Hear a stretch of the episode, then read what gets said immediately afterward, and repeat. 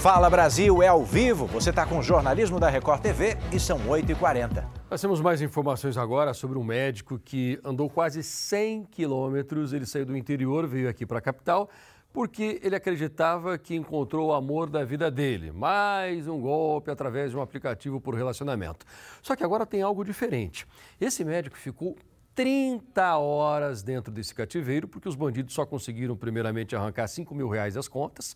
Depois disso, os sequestradores obrigaram o médico a ligar para a gerente do banco para fazer um empréstimo. E aí conseguiram arrancar mais 175 mil reais. Põe no ar. O acesso ao cativeiro era por essa escada. Dentro da casa, a polícia encontrou documentos, eletrodomésticos, máquina de cartão para extorquir as vítimas e até um gato. Tudo pertence a uma quadrilha que foi presa depois de manter um médico sequestrado por mais de 30 horas. A vítima, ela naquele momento ela não estava amarrada, mas ela passou, ela contou para a equipe que ela ficou a todo momento amarrada, obrigada a ficar de cabeça baixa e apontada para a parede. Ela tinha cordões, é, cardápios que foram utilizados para amarrar ela. A todo momento ela foi é, agredida ali principalmente psicologicamente, mas ela é, falou que sofreu chutes, ameaçada com facas. O homem foi obrigado a fazer transferências bancárias. E quanto aos valores que podem ter sido subtraídos no total, ela fala que ela foi obrigada a fazer um empréstimo num valor aproximado de 180 mil reais. O médico de 36 anos confirmou que conheceu uma suposta garota por um aplicativo de namoro. Ele então saiu de São Roque, no interior de São Paulo, e veio para a capital para encontrá-la. Quando chegou, foi surpreendido pela quadrilha. Três homens e uma mulher foram detidos. Alguns já são conhecidos pela polícia. Apesar do susto, o médico está bem e deve voltar ainda hoje para a cidade onde mora. O gatinho da quadrilha vai ser levado para adoção. Continuamos aqui em São Paulo, são 8h48 agora, não perde a hora. Nós vamos mostrar aquele quarto suspeito de fazer parte de um grupo que abusava de garotas. Olha só o naipe desse indivíduo. A polícia tem provas. Já existem prints de conversas que ele teve com algumas garotas. O cara, primeiramente, seduzia essas meninas, não apenas ele. Outros três já tinham sido presos, hein? Esse rapaz aí é o quarto elemento apenas e tem mais que pode cair nessa rede. Eles conversavam com as meninas, acabavam conquistando a confiança delas, depois eram convidadas a virem a São Paulo e aqui é que aconteciam os estupros. E eles acreditavam na impunidade tinham certeza de que as meninas não iriam abrir a boca depois. Põe no ar. Carlos Eduardo Custódio do Nascimento, conhecido como DP, se entregou na sede da Delegacia de Investigações Gerais de São Paulo e negou que tenha cometido qualquer tipo de crime. Vou provar para a polícia, não para vocês. A Record TV mostrou com exclusividade a ação de jovens que praticavam crimes na internet utilizando Discord, um aplicativo de voz para jogos em rede. Carlos Eduardo, o DP, é o quarto jovem ligado ao grupo investigado a ser preso. De acordo com a polícia, a quadrilha fazia as garotas se mutilarem e se envenenarem. Estupros virtuais também teriam acontecido. A polícia acredita ainda que os suspeitos vendiam material das vítimas para pedófilos. O responsável pela comercialização e envio das imagens seria Vitor Hugo, preso em Bauru, no interior de São Paulo. Na casa dele, os agentes apreenderam computadores e tablets. Outros dois jovens, William e Gabriel, foram detidos na Grande São Paulo. O Ministério Público de São Paulo instaurou um inquérito civil para apurar a falta de segurança na plataforma Discord, utilizada pelos criminosos para abordar as vítimas. As investigações começaram em abril, depois da denúncia de duas jovens, uma de Santa Catarina e outra do interior de São Paulo. A polícia suspeita que os criminosos fizeram mais de 20 vítimas e investiga também a participação do grupo em homicídios. Estão foragidos os donos da creche em São Paulo, acusados de maus tratos contra crianças. As famílias pedem por justiça. Põe no ar. Ver uma criança amarrada dentro de uma creche é uma imagem difícil para qualquer pessoa acreditar. Imagine para uma mãe. Eu recebi posteriormente a foto sem o blur dele e aí eu vi o semblante do meu filho e aquilo caiu para mim como uma bigorna no estômago, né? O menino foi amarrado a um poste com o próprio casaco. Essa é uma das imagens mais fortes do inquérito que apura maus tratos nesta creche particular no centro de São Paulo. Fernanda é mãe de gêmeos que estudavam na escola. A criança que foi torturada sofre de transtornos mentais. Após as denúncias, os investigadores foram às ruas na tentativa de localizar o casal Eduardo Cavano e Andréa Carvalho Alves Moreira, donos da creche. Eles são investigados pelo crime de tortura, mas não foram encontrados. A polícia descartou a possibilidade deles saírem do país. A escola fica aqui no Cambuci, zona sul de São Paulo, e logo na entrada, muitas pichações e frases de protesto a tudo que aconteceu. Aqui, escola é para educar e não maltratar. Os donos do colégio já tiveram a prisão temporária decretada pela Justiça depois de tantas denúncias e vídeos que comprovam os maus tratos. E a tendência essa prisão temporária virá prisão preventiva no final do inquérito. Então, eu vou ouvi-los, indiciá-los, interrogá-los, na verdade, e pedir a prisão, a conversão da temporária em preventiva.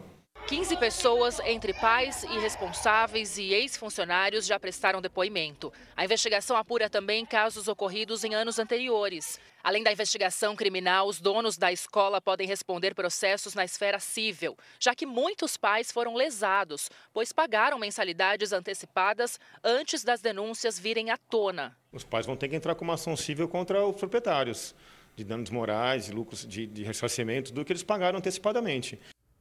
Que absurdo essa história, né?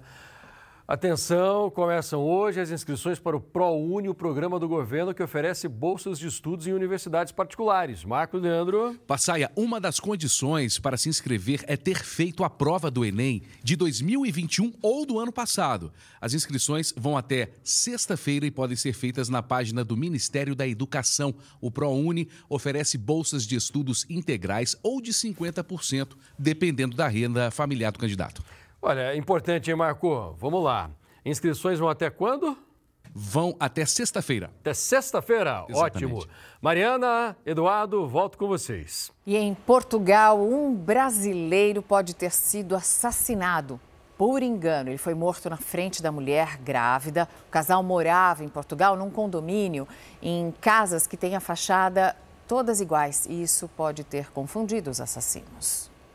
Alisson Vasconcelos, de 34 anos, nasceu no Ceará, mas morou no Rio de Janeiro a maior parte da vida. Assim como muitos brasileiros, há cinco anos ele se mudou para Portugal em busca de uma vida melhor.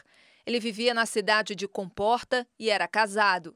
O crime aconteceu dentro da casa da vítima. Um homem e uma mulher invadiram o imóvel e executaram o rapaz. Um terceiro criminoso dava cobertura à ação dentro de um carro.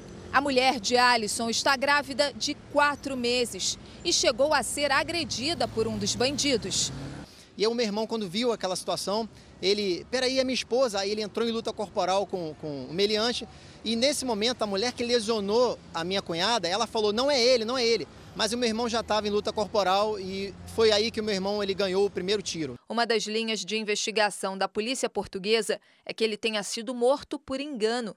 Alisson morava numa vila de casas geminadas. As fachadas de todos os imóveis são iguais, o que teria facilitado a confusão. Nunca houve-se relatos e informações de que o meu irmão tivesse tido alguma divergência ou algum desentendimento com qualquer que seja do local.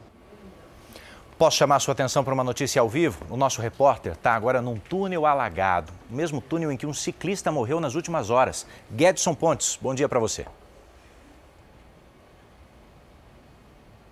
Bom dia, Eduardo. Túnel Felipe Camarão, na zona sul do Recife, bem ao lado do aeroporto. O túnel está interditado e também alagado. Por volta das 5 horas da manhã, os bombeiros confirmaram a retirada de um corpo aqui do túnel. A informação é de que seria um ciclista que teria tentado atravessar e morreu após levar um choque elétrico. Apenas a perícia pode confirmar a causa da morte. A empresa de eletricidade aqui do estado foi acionada e descartou a possibilidade possibilidade do vazamento de corrente elétrica. Chove desde ontem aqui no Recife, a prefeitura suspendeu os serviços não emergenciais e a Agência Pernambucana de Águas e Clima emitiu um alerta de chuvas com intensidade de moderada a forte até o final do dia de hoje. Esse aviso vale para o Grande Recife e também para a zona da mata do estado. Há risco de alagamentos e deslizamentos aqui em Pernambuco e também em Alagoas. Eduardo, Mariana. Obrigada, Gedson. E a suspeita de que um casal morreu intoxicado por monóxido de carbono numa pousada reacende a discussão sobre os cuidados que devem ser tomados com o uso de lareiras e chuveiros a gás. Nós fomos ouvir alguns especialistas e eles têm dicas importantes para você. A despedida do casal Walter Reis Cleto Júnior, de 51 anos, e Alessandra Aparecida Campos Reis Cleto, de 49 anos, foi marcada pela tristeza das famílias. A gente ainda não assimilou bem, mas infelizmente foi da pior maneira possível. Marido e mulher foram encontrados mortos dentro de um chalé durante uma viagem para Monte Verde, no sul de Minas Gerais. Segundo o boletim de ocorrência, o casal foi visto pela última vez com vida ao buscar lenha. A principal suspeita da causa da morte é intoxicação por monóxido de carbono. Um gás que não tem cor, não tem cheiro, é extremamente tóxico e é liberado com a queima da madeira, por exemplo. Às vezes há restrição da chaminé e às vezes estar bloqueada. E o que acontece? Todo o resultado da queima, ele consome o oxigênio que está aqui no entorno. E ele também produz alguns gases, entre eles o monóxido de carbono. Com isso, com, começa a ter essa transferência para a nossa corrente sanguínea e leva a danos cerebrais e morte. Né? A família do casal também acredita na possibilidade da intoxicação ter sido causada pelo chuveiro, que era gás. Segundo o bombeiro Major Palumbo, o aquecedor de água também pode causar a intoxicação por monóxido de carbono. Ele tem uma chaminé, que é um difusor que joga para fora do apartamento todo o resultado da queima, que é o monóxido de carbono. E muitas vezes há falhas nessa chaminé e ali as pessoas se intoxicam dentro do banheiro. O Roger é síndico em 15 condomínios. E nesta época já sabe que aquecedor de água é sinônimo de preocupação. Por isso, colocou um anúncio no elevador convocando todos os moradores para a revisão dos aparelhos. Algumas unidades, desde que compraram os aquecedores, nunca fizeram uma revisão preventiva. E ela tem que ser no mínimo anual. Na internet é comum a publicação de vídeos com gente que quer ajudar, mas dá dicas perigosas, como improvisar aquecedores com álcool. Alguns colocam até a churrasqueira na sala, um grande risco. E se você tiver algum sintoma ao se expor a uma situação destas, tem que agir rápido. A dor de cabeça repentina, começa a ter visão duplicada, dor na barriga, vontade de vomitar, saia do ambiente. Outra dica para evitar acidentes é sempre manter um mínimo de ventilação natural. Seja em lugar frio de montanha, seja em praia que é litorânea, é, esteja em boas condições, né? Se por acaso for ar-condicionado, que o ar-condicionado tenha sua manutenção em dia. Se for aquecedor, digo mesmo.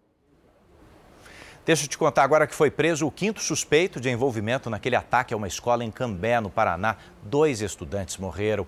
O homem tem 39 anos, é morador de Rolândia, uma cidade que fica a 10 quilômetros do colégio. A polícia não deu detalhes sobre a participação dele no crime. As aulas na escola foram retomadas ontem, com forte esquema de segurança. Você está vendo essa floreira aí? Ó? Aí é onde ficava a mesa de ping-pong, onde a Caroline Verri, Luan e o Luan Augusto foram atingidos pelos disparos. Ao invés da mesa de ping-pong, foi criado aquele jardim de flores. Um dos suspeitos no crime, você se lembra, apareceu morto na cadeia. Uma imigrante ilegal deu à luz dentro de um ônibus. Ela foi detida junto com o bebê. Mais um caso que vem do México, na tentativa de entrar nos Estados Unidos. Vandrei Pereira, bom dia para você. Tentavam então chegar aos Estados Unidos, ao invés de um imigrante ilegal, agora eles são dois. O que vai acontecer com esse bebê? É, e tinha, havia muita gente dentro desse ônibus. Vamos contar essa história. Mariana, bom dia, muito bom dia a todos. Apesar das autoridades americanas, as, as autoridades do México não confirmarem oficialmente, esse ônibus seguia numa rota a caminho aqui para os Estados Unidos. Olha, essa mulher viajava dentro de um ônibus com mais de 140 imigrantes ilegais da Guatemala e de Honduras quando entrou em trabalho de parto no meio da viagem. Ela contou com a ajuda das pessoas que estavam ali junto com ela para dar à luz a esse bebê dentro do veículo. No caminho, na sequência, o ônibus acabou sendo parado pelo Instituto de Migração do México e todas as pessoas foram detidas. A mãe e o bebê foram encaminhados para um hospital e a informação de que assim que eles tiverem alta serão levados para um centro de detenção de imigrantes no México, com possibilidade, é claro, de deportação. Edu e Mariana. Obrigado, Vandrei, ao vivo com a gente aqui no Fala Brasil. E o jogador da seleção brasileira e do Real Madrid, Rodrigo, quase foi vítima de um golpe. Vamos aprender com a experiência dele? O Rodrigo fez uma, um boletim de ocorrência na delegacia. E é isso que você tem que fazer em casos assim, tá? Ele registrou caso de falsidade ideológica e estelionato. Na delegacia, ele disse que recebeu uma carta, gente, cobrando uma dívida de 94 mil reais de um cartão de crédito que ele nunca pediu ao banco e muito menos fez compras nele. O banco, inclusive, verificou e realmente tratava-se de uma fraude. Os criminosos usaram os dados do imposto de renda do Rodrigo, que é gravíssimo, e até agora ninguém foi identificado e nem preso por essa tentativa de golpe. E agora de olho no seu bolso, porque gasolina e etanol devem ficar mais caros a partir de sábado em todo o Brasil. Nós vamos agora ao vivo ao Rio de Janeiro. Fábio Peixoto tem mais informações. Fábio, bom dia. Explica para gente mais esse aumento.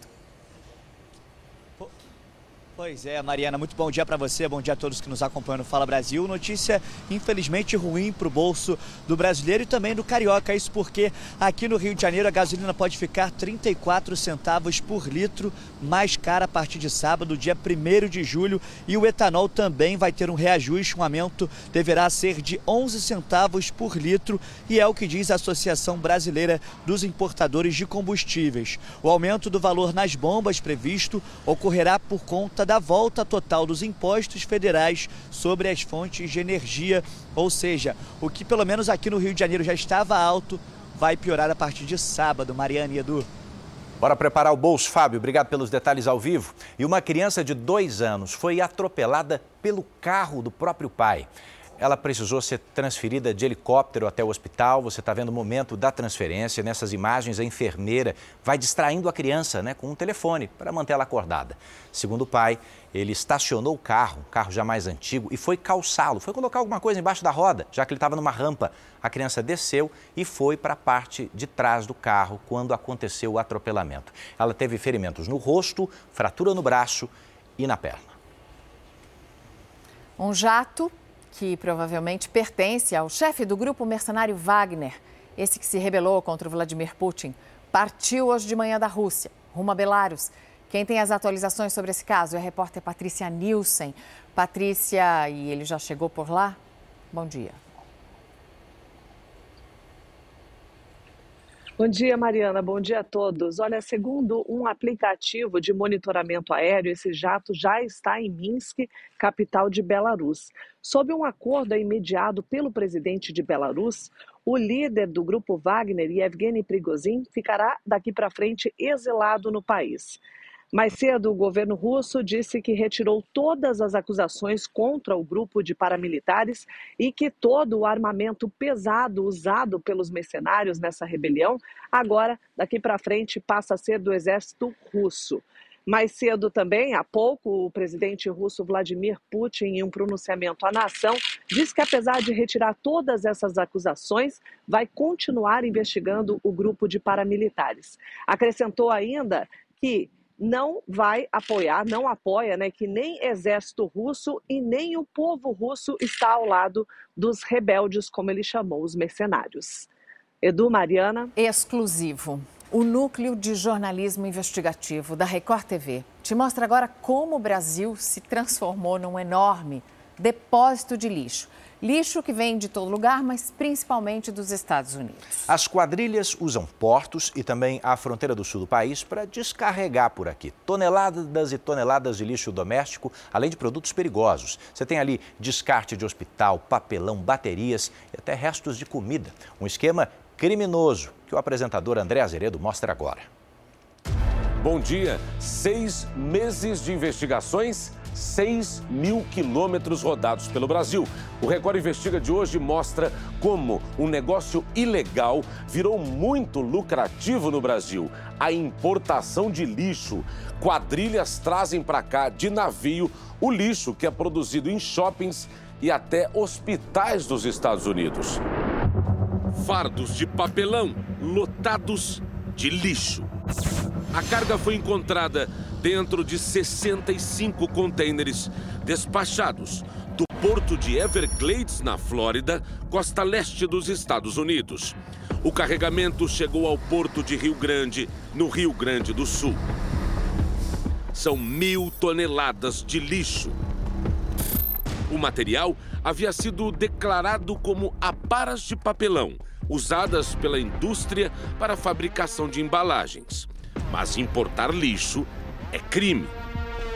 Na apreensão feita em 2020, foi encontrado lixo hospitalar e até restos de comida. Quando passou no raio-x, o nosso pessoal verificou que poderia ter uma suspeita de armas de fogo. Quando foi feita a verificação física, descartaram essa hipótese, mas verificaram que o material estava contaminado.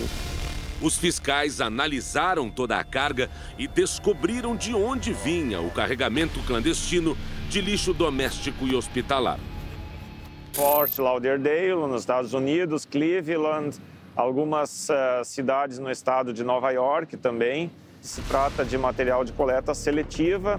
As embalagens mostram o endereço de hospitais de onde saiu o lixo. Eles ficam na Flórida, nos Estados Unidos. Ninguém respondeu por que o lixo recolhido lá chegou ao Brasil. Quem trouxe todo esse lixo para o Brasil foi essa multinacional, que também tem uma unidade no município de Bento Gonçalves. A Smurfit Capa do Brasil, indústria de embalagens, é uma das maiores fabricantes de embalagens de papel do mundo. A empresa foi alvo de uma investigação do Ministério Público Federal e recebeu uma multa salgada. Precisávamos aqui no Porto de Rio Grande de uma câmera termal que custava mais de 700 mil reais à época para melhorar a fiscalização de crimes cometidos aqui no, no âmbito do, do porto. Então, nós fizemos o acordo que a empresa custearia esse material. A empresa cumpriu o acordo. O Porto de Rio Grande recebeu um raio-x para fiscalizar contêineres. Mas a multinacional exigiu aos promotores que o nome dela não fosse divulgado pelas autoridades. A Justiça Brasileira aceitou o pedido de sigilo do Ministério Público Federal. Mas a empresa que importou lixo caiu de novo em uma fiscalização, dessa vez no Porto de Santos, em São Paulo. 23 toneladas foram apreendidas durante uma operação do Ibama e da Receita Federal.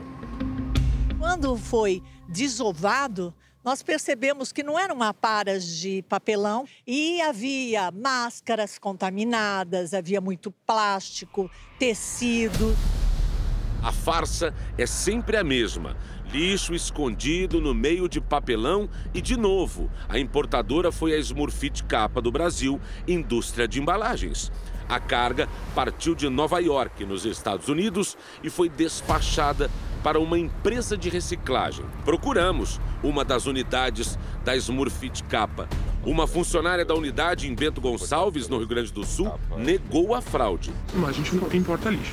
Em nota, a empresa afirmou que jamais importou lixo e que os contêineres apreendidos foram devolvidos.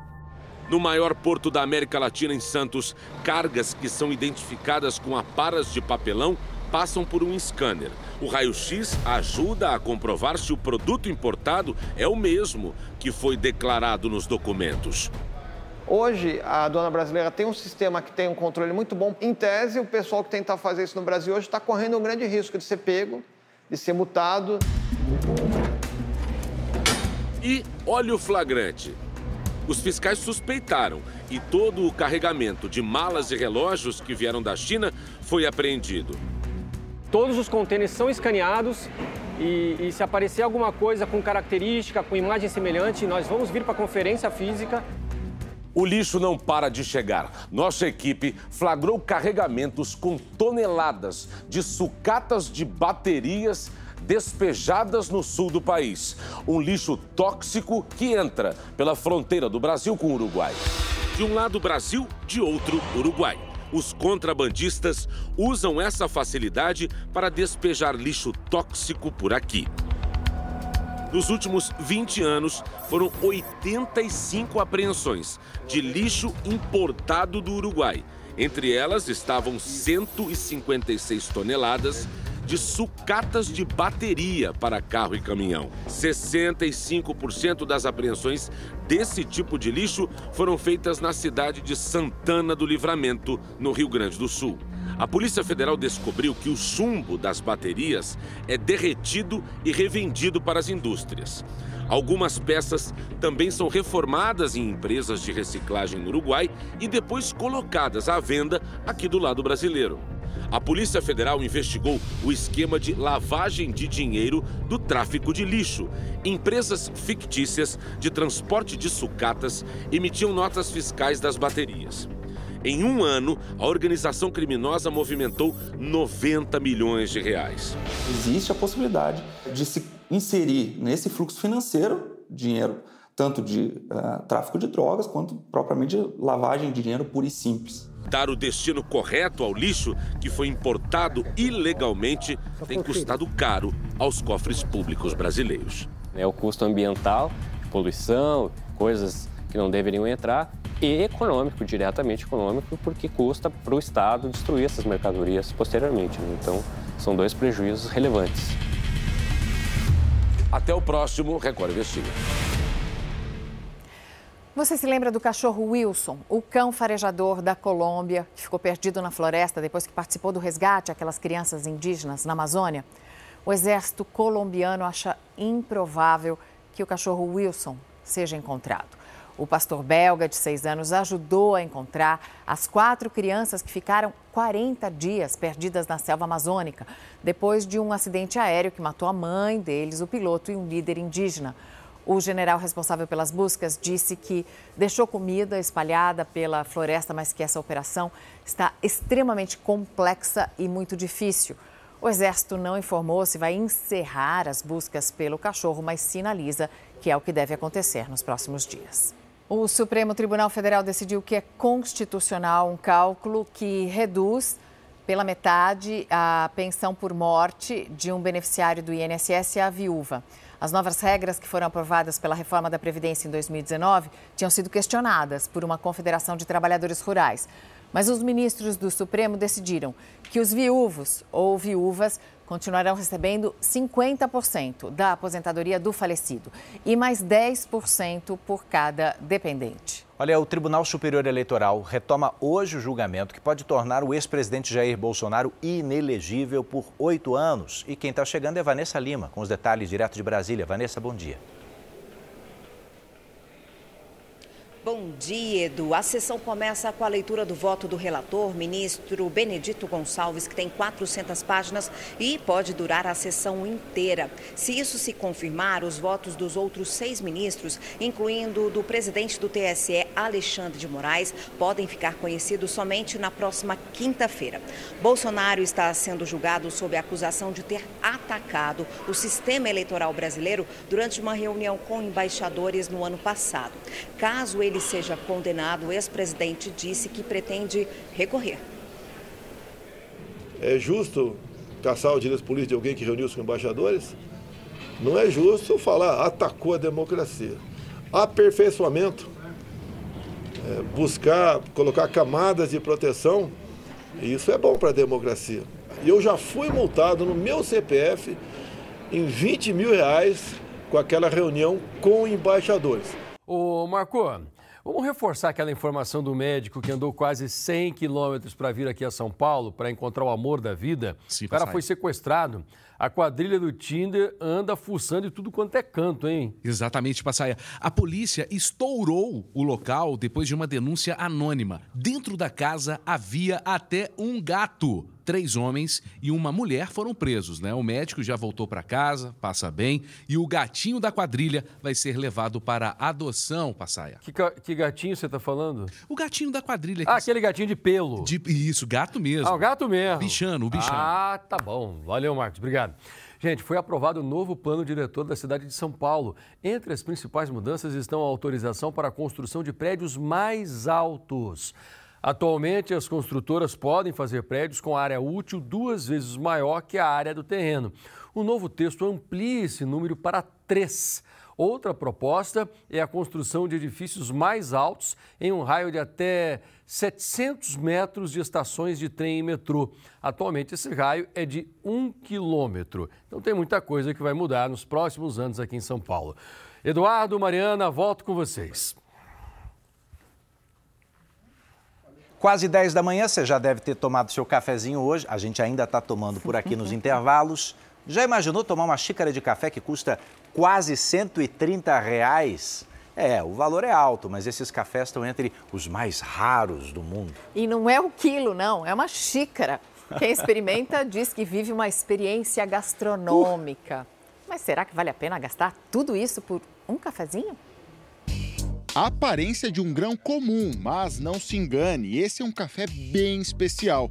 A xícara custa 128 reais. Que tal? Sei que tem um tipo de café diferente, vem do mundo de fora aí, do mundo de fora aí pra, pra tomar, mas é muito caro. Eu gosto de café e tal, mas acho que 100 reais eu acho que é exagerado. Um café de ouro, só pode. A raridade está no cardápio desta cafeteria na Zona Oeste de São Paulo. Com um gole desse de 128 reais, dá para comprar 8 pacotes de meio quilo de um café comum ou 18 xícaras de um expresso. A gente tem muito café disponível é, a preço de 10, 15 reais, muito bom, muita cafeteria e 100 reais justamente eu não, não, não concordaria não. Segundo a barista, existe um motivo para o café ser tão caro. São cafés mais aromáticos, trazem bastante um floral. É, tem um corpo mais baixo, só que ao mesmo tempo você consegue sentir frutas mais delicadas. Você tem um buquê de flor. Então, a cada vez que você pega a xícara e vai sentir o aroma, você sente uma flor diferente. Ele é mais leve, não muito encorpado. O buquê é um termo técnico e significa que o cheiro desse café faz lembrar algumas flores, principalmente jasmim. É mais do que um simples gole, uma experiência para quem degusta. É, realmente, quem curte café, gosta, curte o sabor, eu acho que sim, valeria a pena para quem curte. Aroma e sabor que vem de longe. A produção é de uma fazenda no Panamá. O geisha é uma variedade do café arábica que surgiu na Etiópia, continente africano, e se adaptou muito bem no país da América Central. É produzido a mais de 1.600 metros de altitude, numa área sombreada e cercada por floresta nativa. Altitude, temperatura, então clima também, né? Então tudo influencia para ser um, um, bom grão, assim. A preparação exige técnica. São 11 gramas de grão embalado a vácuo e congelado. Uma pequena parte é usada para limpar o moedor e o restante vira pó para a bebida. É um café coado, mas até o formato do filtro tem um desenho diferente. A gente escolheu ele porque a gente entende que esse método vai conseguir trazer o aroma que a gente quer desse café e o doçor também. Então, o equilíbrio entre todas as qualidades sensoriais desse café. Então, a acidez, a doçura, o corpo e o aroma. A Tatiana não é uma especialista, mas uma apreciadora de café. Está sempre no balcão com um quentinho no dia a dia. Eu invisto muito em café, em copinhos de café, em xícaras. Eu, eu gosto de assistir vídeos sobre café. Bom saber, pois ela foi convidada para provar esse café, ou melhor, degustar o geisha panamenho. Incrível. Muito diferente, né? Para quem está acostumado com café convencional, ele é mais adocicado, o aroma é muito gostoso, é dá vontade de experimentar. Só, do, só de sentir o cheiro já dá vontade de experimentar. Vale a experiência? Vale muito, super. É um café especial pelas características, mas também pela raridade dele. A produção é bem limitada. A cafeteria disponibilizou só 30 doses desse MM10, que custa 128 reais, mas também tem outros dois panamenhos, um de 88 reais, outro de 64. Esse daqui também é um geisha, só que é um brasileiro um pouco mais acessível, R$ 32,00 a dose. Nesta cafeteria na zona sul de São Paulo, o cardápio traz outra especialidade, um café exótico, na verdade. Os grãos são colhidos depois que o pássaro jacu se alimenta deles. Ele é um, um, selecionador natural, então ele vai, ele escolhe só o mais docinho, o cerejinho, é lavado, é separado, aí é processo de, da, da torrefação, da fazenda. Você vai ter uma bebida doce, muito doce para beber. Diferente, né? Pois saiba que é típico do Brasil, está entre os cafés mais caros do mundo. Ele é produzido no Espírito Santo, custa R$ 1.200 o quilo. Uma xícara aqui sai por 43 reais. São cafés raros, premiados, diferentes, mas que não cabem em qualquer bolso. E investir em outras coisas. Você pode até torcer o nariz para o preço, mas que tomar café é bom, é bom. Não vou deixar a Mariana fora dessa experiência. Aceita? Claro, por cola, favor. Cola Quanto- no balcão. Quanto é o seu café? Olha, esse daqui é um café colombiano colhido ao redor das montanhas. Você vai me cobrar, Edu? E. Olha, acabou. Acabou bem na minha hora. Ah, quanto Saúde. você paga por esse? Olha, o, o um primeiro, aqui o, primeiro, o primeiro é de graça, para depois a gente cobrar mais caro. Fala Fala Brasil, Brasil tá aqui. acabando. Saúde, bom um café. ótimo dia, bom cafezinho. Fica com o Celso Zucatelli. Zuca, Hum. ele queria me cobrar o café. Pede para ela tomar que ela não tomou ainda, Zuca. Eu, conf- eu confesso que a garrafa tá vazia, é bom? Eu confesso Não, não, que a não, garrafa- tem, ó. Tem. Sobrou pouquinho, porque eu passei aí na produção do Fala Brasil. Antes fui eu que tomei o café, tá? Se não é você, hein, Zuca? Um beijo Saúde. pra vocês, um ótimo dia.